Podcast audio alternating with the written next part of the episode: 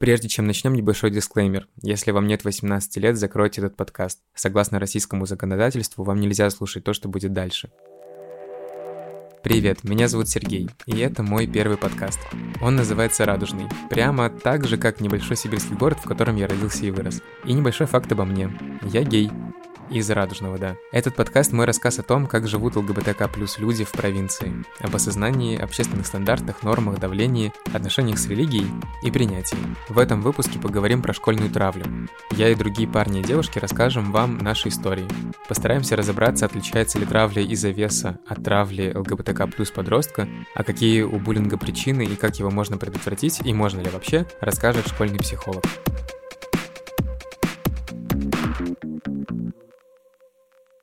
У меня было все прекрасно в младшей школе. Это прекрасное время, и когда люди говорят, ох, вернуться бы в школу, вот вернулся бы я в класс второй, отлично, дальше не надо, пожалуйста. И во втором классе мы как-то дружили, у нас как-то был дружный класс. Я помню, по крайней мере, по фотографиям, мои дни рождения, они были супер, с большим количеством людей, человек 20 постоянно, и мальчики, и девочки там были. Хотя я помню, что я дружил только с девочками, но, видимо, мальчики как-то попадали на эти официальные праздники, как бы звали весь класс. А в пятом классе все стало хуево. Дальше началось то, что сейчас называют буллингом или травлей. Вообще это явление довольно распространенное. Исследование специалистов из Высшей школы экономики в 2019 году показало, что треть российских школьников подвергается травле. О том, как этот процесс работает, я решил поговорить с Мариной Кравцовой. Сейчас Марина живет в Калифорнии и работает в школе для взрослых, а до этого 17 лет проработала школьным психологом в Москве. Марина изучает природу травли и написала две книги «Дети-изгои» и «Отверженные». Эта тема интересует ее в том числе, потому что в своем детстве она была свидетелем травли? Тогда это была обыкновенная дворовая школа. В ней учились люди и де- дети э, совершенно разных родителей, разных слоев общества. И у нас было очень процветал то, что сейчас называют буллингом, а тогда это просто травля. Нас очень любили в классе найти кого-нибудь или нескольких и начать их травить, гонять, и говорить гадости, и изводить. Я скорее была бейстендером, а то есть я скорее не была конкретной целью этой травли, но всегда вот это вот ощущение, что еще чуть-чуть и ты станешь следующим, оно я помню очень хорошо. В общем, у меня было несколько подруг с младшей школы, и в пятом классе, когда уже начинают развиваться дети, эти девочки стали, естественно, становиться популярными. И дворовые пацаны стали за ними как-то ухаживать, проявлять знаки внимания и все прочее. А я постоянно возле них ошивался. Сквозь года после терапии я понимаю, что они устраняли конкурента. Ну, то есть я просто постоянно тусовался рядом с объектом вожделения их, и меня нужно было убрать. И на самом деле началось все с этого. Ну, то есть меня, мне начали говорить, что как баба, что тусуешься только с бабами, ну, какие-то предъявы от того, что я дружу с девочками. В школе, в смысле, в детском саду, в младшей школе никого это не волновало, после пятого класса это как-то стало для всех уже странно, не только для воспитательниц. И потом эти предъявы переросли в «чё как пидор», Потом остался просто пидор. И все, и пидор, пидор, пидор, и пошло-поехало. Школа говорит тоже, ну это нормально, это жизненный опыт такой, да? Ну да, ну вот через это надо пройти. Ребят, это ненормально. Если это травля, если тебя изводят, если тебе уже страшно за свою жизнь, за свое здоровье, это уже ненормально. Но, с другой стороны, здесь есть тоже перегиб, когда чуть-чуть там не в твою сторону не так посмотрели, не то сказали, и родители уже прибегают к директору и говорят, его травят. То есть здесь, к сожалению, вот из-за этого дисбаланса, я понимаю и администрацию школы в какой-то степени, потому что если на каждый чих реагировать, и вот здесь какой-то такой момент, где очень сложно найти границу, да, где нормально, а где уже нет, ребята. Во-первых, я считаю, что ну, любая ссора, любой конфликт, это, ну, это ненормально, потому что это тебя задевает, да, но есть, когда это вот случилось и прошло, а есть, когда это, вот смотрите, это, если это периодически, вот если это регулярно, изо дня в день, там, или, я не знаю, из класса в класс, одна и та же ситуация. А здесь, смотрите, а, в Америке не как у нас. Здесь каждый год их перемешивают, они в новом классе. У них другой учитель, классный руководитель. То есть каждый год у тебя есть шанс начать сначала. И если вот ты этот шанс, он никак не, не срабатывает, ты все равно оказываешься лузером, да, или как там, вот этим вот жертвой травли, уже ясно, что что-то не так. Я бы сказала так последовательность, периодичность, и если это действительно уже очень страшно, и тебя не оставляет в покое. Да, это нормально иногда драться, это нормально иногда друг друга обзывать. Это, наверное, такой действительно социализация так проходит. Мы и во взрослом обществе тоже у нас там есть свои какие-то заморочки, правильно? И мы их считаем нормальными. Но если тебя изводят регулярно, и ты не давала особого повода, и это люди, которые... И вдруг к этому подключаются люди, которые тебя вообще не знают, и они радостно подхватывают а ту его, а ту его, это уже ненормально. И это не значит, что ты вырастешь и забудешь. Началось это все в пятом классе с э, двух-трех человек, Дальше это все как снежный ком покатилось, и в старшей школе я это слышал уже от просто незнакомых людей. Я мог идти по улице, заходить в магазин, какие-то люди выходили из магазина, которых я в первый раз видел, я их не знаю, я их не видел в своей школе, то есть они явно еще учились где-то в другой школе. Они меня толкали плечом, сквозь зубы говорили что-нибудь там в стиле «подвинься, пидор», и шли дальше. По сути, я находился в ситуации, когда я начинаю осознавать свою сексуальность, и из-за давления в обществе очень боюсь, что об этом узнают. И в этот момент все эти незнакомые люди как будто бы говорят мне через эти оскорбления «Ха, мы узнали тебя, мы открыли твою тайну, мы тебя вычислили, мы сейчас всем расскажем, и вся твоя жизнь пойдет под откос». И ничего, кроме страха, конечно же, в этот момент у меня не было. Может быть, поэтому я не обращался к родителям за помощью и в том числе им ничего не рассказывал. Ну, во-первых, я не хотел, чтобы они вот эту мою тайну узнали, а во-вторых, у меня не было уверенности, что они как-то помогут всему, что происходит вокруг меня, прекратиться. Скорее, возможно, даже усугубят ситуацию своими действиями. Я не рассказывала родителям всего, что проходило в нашей классе. С одной стороны, мне немножко стыдно, что я не нашла в себе силы там встать и сказать «стоп, прекратите». Пару раз вставала и получала за это, но не так прям, что героически. Вот, было очень страшно. Вот, наверное, это один из характеристик, да, травля, когда ты понимаешь, что, что становится уже страшно. Ты понимаешь, что это ну, это что-то, чему ты вообще не можешь противостоять. Мы не рассказывали. Ни я, ни моя сестра. У нас совершенно доверительные, абсолютно замечательные отношения с родителями. То есть мы можем рассказать им практически все. Если честно, какая-то была такая атмосфера вокруг этого всего. Там же еще учителя. В школе ты же не в пустыне находишься. Там вокруг полно взрослых, авторитетных взрослых, которым ты особенно в советской школе, ты, ну, ты был научен доверять и считать, что если вот так происходит, значит, так и должно быть. И вот когда наша мама просто в ужасе на нас посмотрела, сказала, почему мы ничего не рассказывали? Ну, потому что я говорю, для нее это вообще был шок. Как это так? Мы все рассказываем, а здесь не рассказываем. А мы такие с сестрой переглянулись и говорим, ну так мы думали, что это в порядке вещей, что так и должно быть, что так везде. Вот, Следующий наш герой попросил не рассказывать его имени и точный город, где он родился и вырос. Скажу только, что этот город небольшой, и находится он в одной из национальных республик России. Школьный опыт этого парня похож на мой. Но вот причина, почему он решил не рассказывать родителям, другая. И, ну, поскольку я так или иначе всегда отличался от всех, то есть, что это значит? Это, да, я дружил только с девочками, я не играл в никакие в коллективные виды спорта, включая футбол, я ходил на музыкальную школу, играл на скрипке. То есть такой мальчик в очках, вот с такими огромными очками. Я никогда не дрался.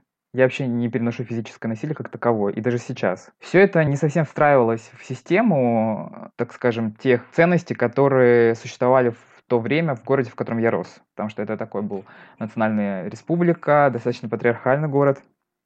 Вообще сама республика, патриархальная система, она так или иначе была связана с культом силы, особенно мужской. Проблемы начались в пятом классе, когда мы перешли из младшей школы как бы в среднюю школу, и тут начались проблемы, и началось это постепенно, потому что два главных греха «не будь как баба» и «не будь как э, пидор». Я думаю, что это все знают, это такие основные, основные скрепы, на которых все держится. У меня было такое поведение, может быть, более женственное. Я не знаю, как это сейчас охарактеризовать, но оно отличалось в любом случае от того, как себя вели другие мальчики. И не сразу, не то, что они сразу наз... начали называть меня пидор. Все началось с того, что почему ты ведешь себя как девочка? Что ты, что ты там не играешь с нами в футбол? А что ты не делаешь что-то? а пойдем с нами и так далее. Но у меня родители были очень такие люди, скажем, деловые, они известны, скажем так, у нас в городе. Поэтому меня никто не бил никогда, физического насилия не было. Было только психологическое, поскольку я, в принципе, никогда не жаловался родителям. Они были очень заняты, и мне казалось, что не нужно их нагружать своими проблемами. Поэтому я всегда хорошо учился, никогда не доставлял никаких проблем, никогда не прогуливал школу, Потому что я понимал, что у меня родители очень занятые люди, и им не нужно иметь со мной какие-то лишние проблемы. Это дополнительный трабл для них, чего я не хотел еще, не знаю, лет шести, мне кажется. Называется, когда это было несправедливо. То, что было несправедливо, когда ты не ожидал, да, когда это как предательство воспринялось, или когда это было несправедливо по отношению к тебе, ты этого не делал, или когда ты, ты не понимаешь, почему тебя, вот, ну хорошо, ну ты там выглядишь немножко по-другому, чем другие. И что, почему это делает тебя другим? Вот, вот это вот, наверное, вот это запоминается. И когда люди, от которых ты вроде не ожидаешь, ну, конечно, не думаешь такими словами, ну, как вот даже в детстве ты так смотришь, о, классно, наверное, даже смог с ними дружить. И они вдруг к тебе поворачиваются своей отрицательной стороной и начинают тебе говорить, а ты отойди, ты вообще грязный, ты противная, ты вообще там то, ты... Вот для меня, как девочки, было страшно и обидно, когда говорят, ты как мальчик, ну у тебя почерк как у мальчишки, ну ты ходишь как мальчик. Вот это вот моя вечная борьба за женственность.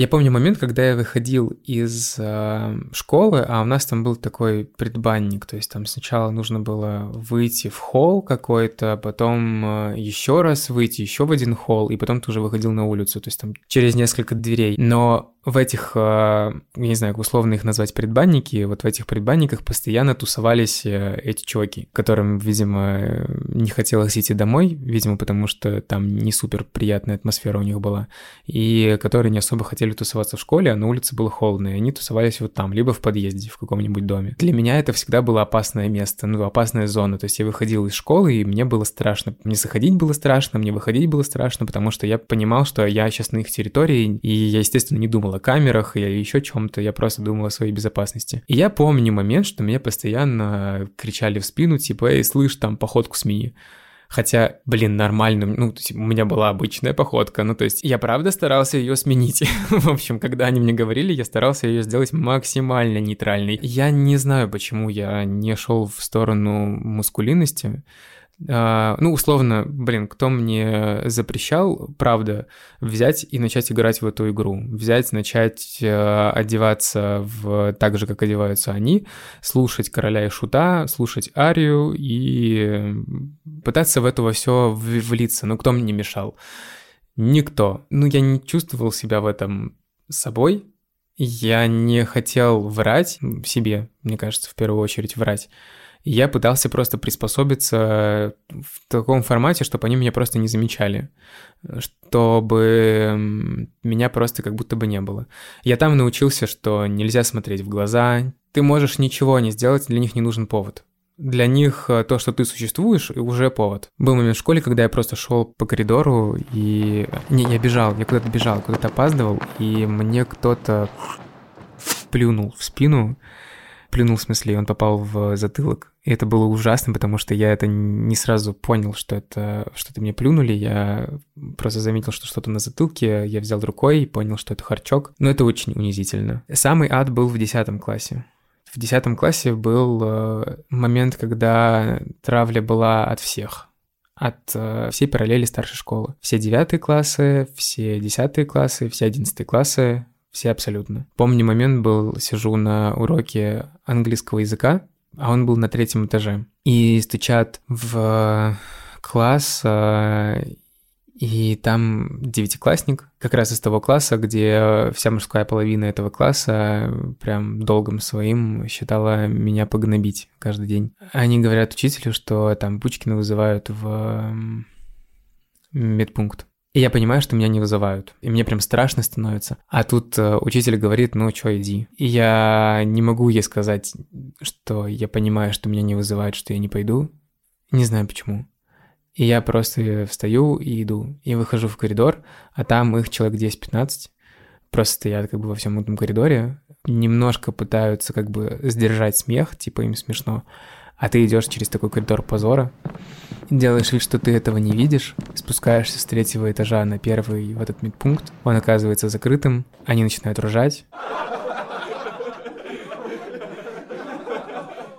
Это так унизить, ты так ты чувствуешь себя таким ничтожным в этот момент, что вот, это, вот эта школота, те, кто еще и младше тебя, а в школе же это вообще очень сильно чувствуется, вот эта разница в один год, что вот эти вот люди младше тебя, они имеют такую власть над тобой. Самое провальное время в школе – это средняя школа. И когда вы рассказывали свой опыт, как вас травили, Если честно, несколько раз хотелось спросить, а им что, вообще больше делать нечего было? То там так скучно в вашей поселке, в вашем городе, что вот это единственное развлечение, они нашли вас, и один такой замечательный психолог детский, чешский, э, Сденок Матейчик, он, я читала когда его книгу, мне очень понравилось, он говорит, что травли и вот э, детские конфликты возникают там, в тех коллективах, где детям нечем заняться. И он там приводит метафору, что если мальчику не дают мячик, чтобы попинать, он начнет пинать своих товарищей. Я не знаю, как сейчас средняя школа в России. Я знаю, что здесь ну вот мое ощущение, средней школы дети вообще там не, до, не, не загружены. Естественно, мы обращаем внимание друг на друга,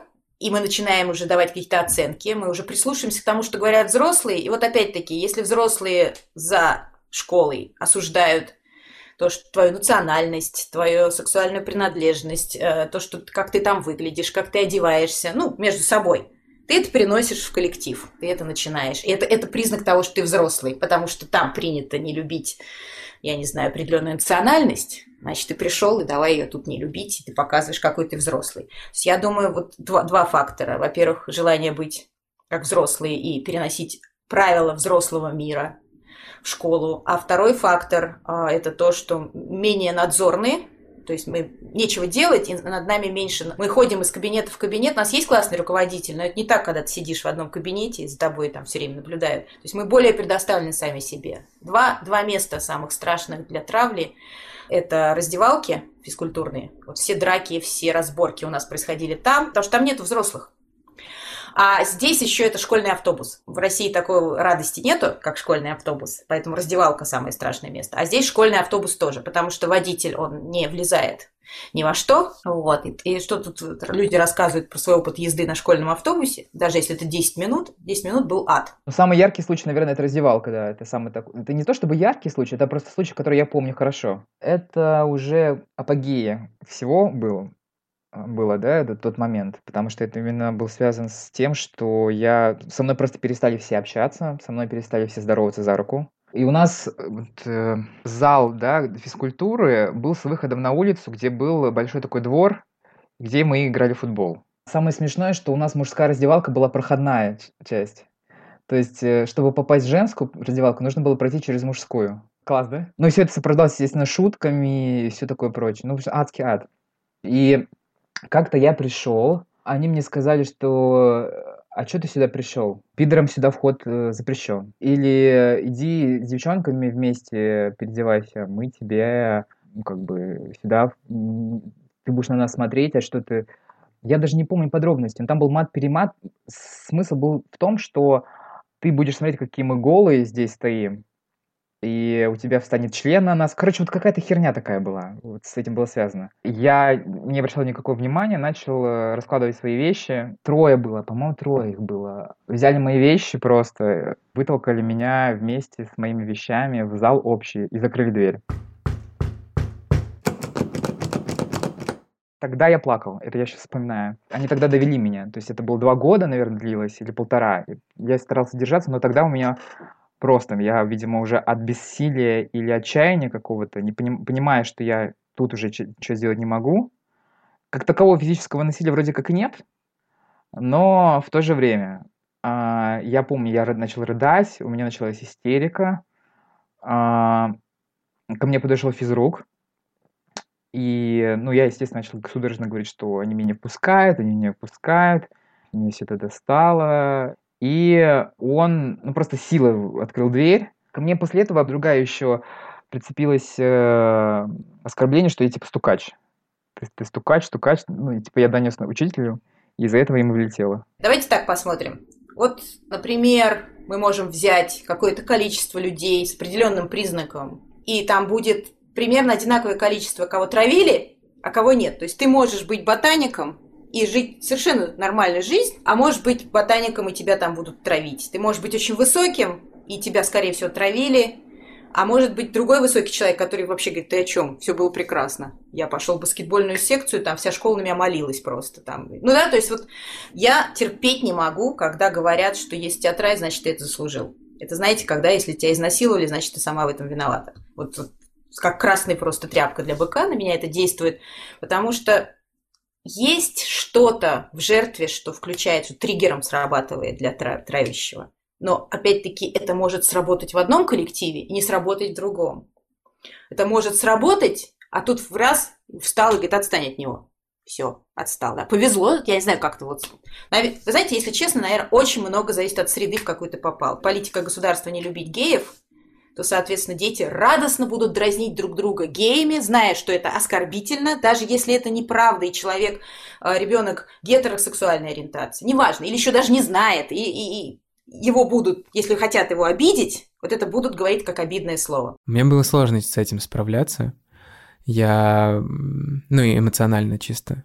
Я помню, какой у меня комок гнева и, и агрессии был внутри. Просто потому, что на буллинг никто не обращает внимания. И здесь на самом деле не важно, как бы буллинг э, из-за того, что ты гей или из-за того, что ты ботаник. Но для меня это, конечно же, имело еще и дополнительный урон, потому что я в момент, когда я начинаю осознавать, что мне нравятся парни, эти парни начинают меня гнобить. Прям все.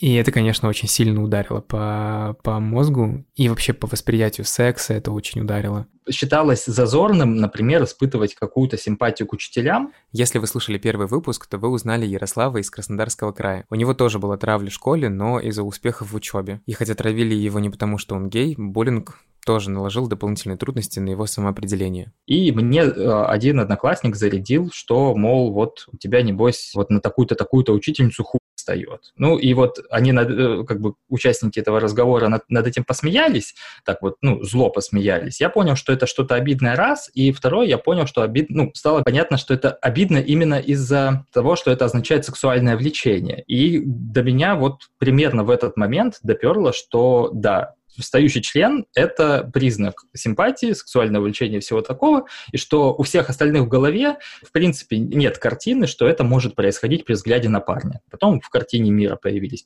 пидоры и голубые в качестве ругательного слова, но на меня это особо не распространялось, потому что я был ботаником, а не пидором. Я был зазнайкой, умником, а, кем угодно и плаксой. И вот это вот все, вот эти вот все оскорбления, какие-то остающиеся странные записки у меня на парте, там, перекидывание моего рюкзака по всему классу с тем, чтобы я за ним бегал и пытался забрать. Вот это вот все, естественно, окончательно установило дистанцию между мной и сверстниками парнями.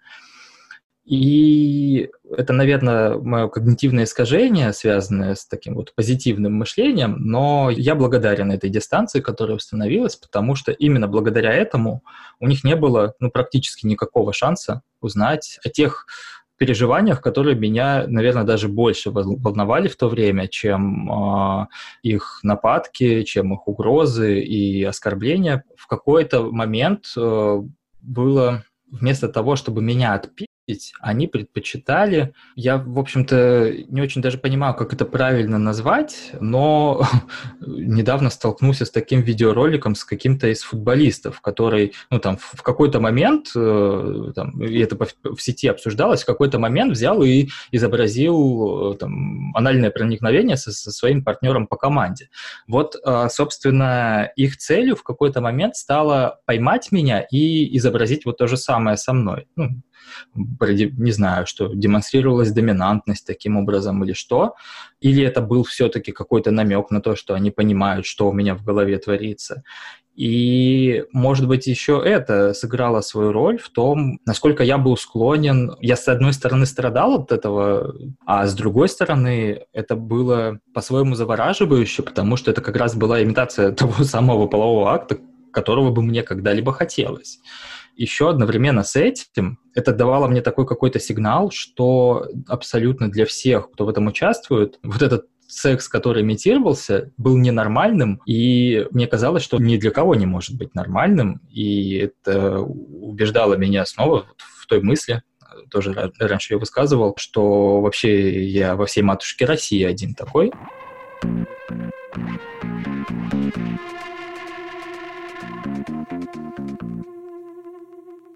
Я в этот момент испытывал к себе, вот к этой своей части, только один адский негатив. Я отовсюду получал сигналы, что это ужасно, что это ужасно настолько, что мне либо нужно в психушку лечь, либо мне нужно умереть, либо мне нужно куда-то испариться, исчезнуть, что никаких социальных контактов я в своей жизни никогда не получу, я всегда буду изгоем общества, и никто со мной вообще встречаться не будет. Я общался с девочками в младшей школе, которые стали потом популярные и когда парни стали меня гнобить, эти девочки постепенно от меня отстранились. Мы, конечно же, общались дальше, в средней школе, старшей. Мы общались и какое-то время, возможно, даже изображали какую-то дружбу. Но ее не было. Ну, то есть я помню момент, когда эти парни, с которыми они шли на свидание в кафе «Дружба», что-то мне говорили, я уже не помню, что конкретно, но понятен посыл. И девочки смеялись. И смеялись твои друзья над тобой. И я в момент, наверное, пятый, седьмой класс, я был вообще один. Ну, то есть я не чувствовал никакую поддержку рядом. Никого. Вообще. В моем случае, к счастью, если это можно так сказать, было только психологическое насилие. Но, к сожалению, не все ЛГБТК плюс персоны сталкиваются только с ним. Бывает и физическое насилие. Именно о таком мне рассказала Ева, трансгендерная девушка из Иркутска. Самое прекрасное время мое это школа. Вот прям с первого и по одиннадцатый. Травли было много. Я была таким изгоем, игрушей для битья, наверное, класса до восьмого. В первом классе, естественно, у меня началась история с тем, что я не хочу дружить с мальчиками. И первые четыре года был буллинг именно из-за того, что я общалась с девочками. В пятый класс я перешла уже довольно замкнутым ребенком, плюс э, начали выступать манерные вот эти вот черты, то есть я очень э, манерная, что мне, собственно, очень нравится, но тогда я дико это ненавидела. И э, уже вот, наверное, с пятого класса мне начало хорошечно так прилетать именно за мою манерность. И прилетало из-за неумения как-то отстоять свои границы. Вот, то есть одноклассники, люди из параллели считали абсолютно нормальной историей, там, например, харкнуть мне в спину, или там пнуть рюкзак, пнуть меня, там попытаться столкнуть меня с лестницы. То есть это была прям, ну вот моя такая рутинная жизнь, да, если там за день в школе меня не столкнули с лицей два раза, то это чертовски удачный день. Вот, и ближе к девятому классу как-то это более-менее все устаканилось, и я стала просто игнорировать меня это полностью устраивало, и мне было абсолютно окей, что меня игнорируют, то есть не трогают, и как бы на том спасибо. Вот, потом в начале десятого снова началось это мероприятие, потому что я, так скажем, задела чувство одного из самых главных вот этих бандитов-одноклассников. Вот, меня снова начали травить за паблики ВК, за лайкнутые фотки, а я очень много лайкал всего из различных ЛГБТ-пабликов. Потом меня начали травить за Инстаграм, то есть там уже начался прям такой сталкинг моих социальных сетей. Мне писали очень много оскорблений в социальные сети. И в итоге завершением всей этой ситуации стало то, что я шла типа по школе в 10 классе э, в кабинет, никого не трогала, и мне выбили колено. Вот, то есть ко мне просто подбежал, причем какой-то мелкий пиздюк, типа там восьмой класс, решил, что будет клевая идея меня пнуть, вот, и пнул прям в коленную чашечку. Ну и она как бы просто выскочила из своего положенного места. Я в тот момент вот прям, это был, наверное, первый раз в жизни, когда я прям дико разозлилась. И это был первый раз в жизни, когда я решила, что сама я с этим не справляюсь. И я начала прям очень упорно отстаивать это мероприятие. Я написала заявление в полицию. Мы там разбирались с отцом этого ребенка, с матерью. Что там только не происходило. Ничего, конечно, в итоге как бы в мою сторону положительного не произошло. Но я хотя бы попытался. Есть определенные признаки, которые сработают как триггер, да, внешние,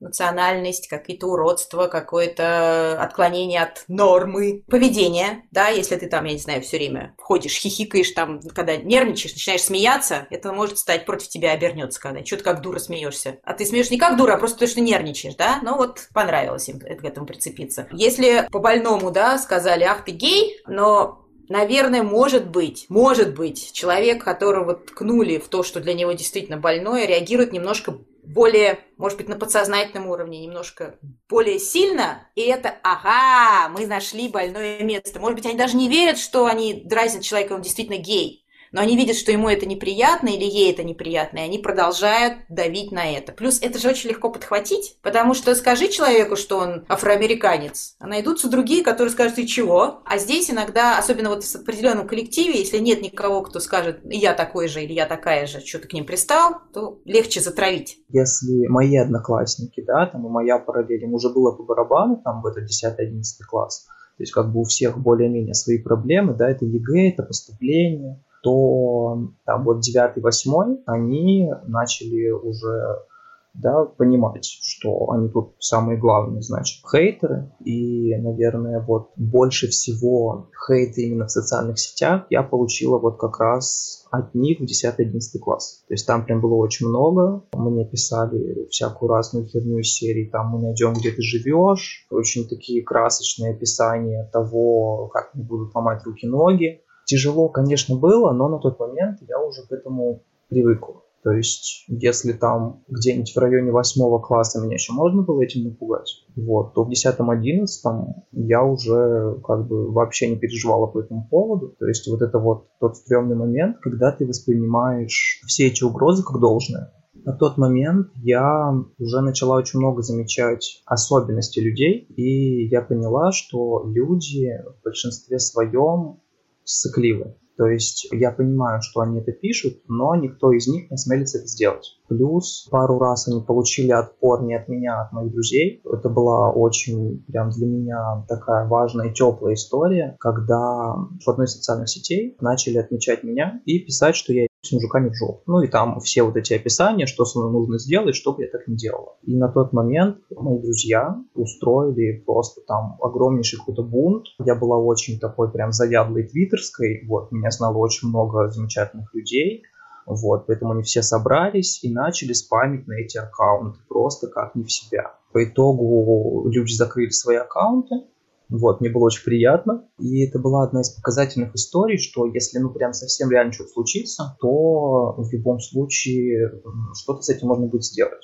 Опять-таки, если так вот неудачно сложится коллектив, что будут травить, то будут травить независимо. Вы можете быть абсолютно... Вот если вас поставить всех в ряд, вы будете абсолютно одинаковыми но вот по какой-то причине выбрали вас, наверное, потому что за вас некому было заступиться, и вы как-то так отреагировали хорошо, что дали им возможность продолжить. Вот еще. Знаете, скорее всего, опять-таки, травить будут того, за кого, за кого некому заступиться. Здесь, в Америке, тоже представители ЛГБТ травят. Сейчас меньше, потому что очень сильно этим государство занялось. И сейчас ты можешь, если я докажу, что ты меня обозвал, потому что моя сексуальная ориентация, что ты какую-то гадость мне сказал, если я смогу это доказать, у тебя будут проблемы а не у меня. Но все равно это не мешает бросить в ссоре, ах ты такой, ах ты такая, как там они, квир любят друг друга называть, вот эти все слова какие-то такие. Травить группу детей немножко сложнее, чем травить одиночку. Потому что группа может повернуться, хотя мы тоже видим и в фильмах, и в жизни иногда там группа более сильных травит группу более слабых,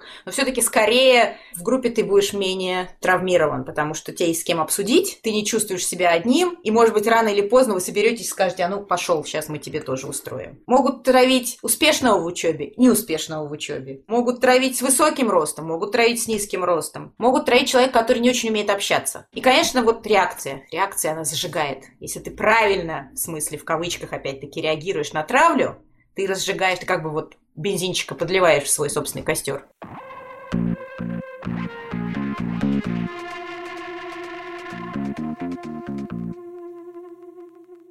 Я понимаю, что как бы я не хотел в этом выпуске дать пошаговую инструкцию, как сделать так, чтобы травля остановилась, сделать этого я не могу. Просто потому, что универсального рецепта по такому случаю не существует. Все очень зависит и от конкретных людей, и от конкретной ситуации, в которой человек оказался. Но все равно я на эту тему порассуждал с Мариной, и первое, что мне пришло в голову, это вовлеченность взрослых в мир детей.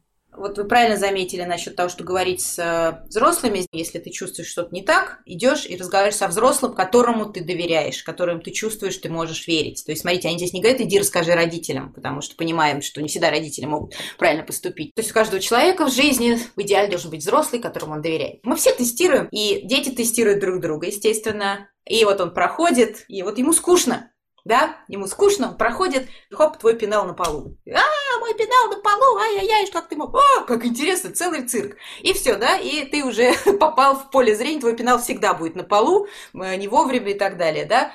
А вот, а можно так, ой, ты мой пенал уронил. То есть вот Здесь, наверное, тоже опять-таки возвращаясь к родителям. Поговори с ребенком до того, как ты его отправляешь в коллектив, что люди будут разные.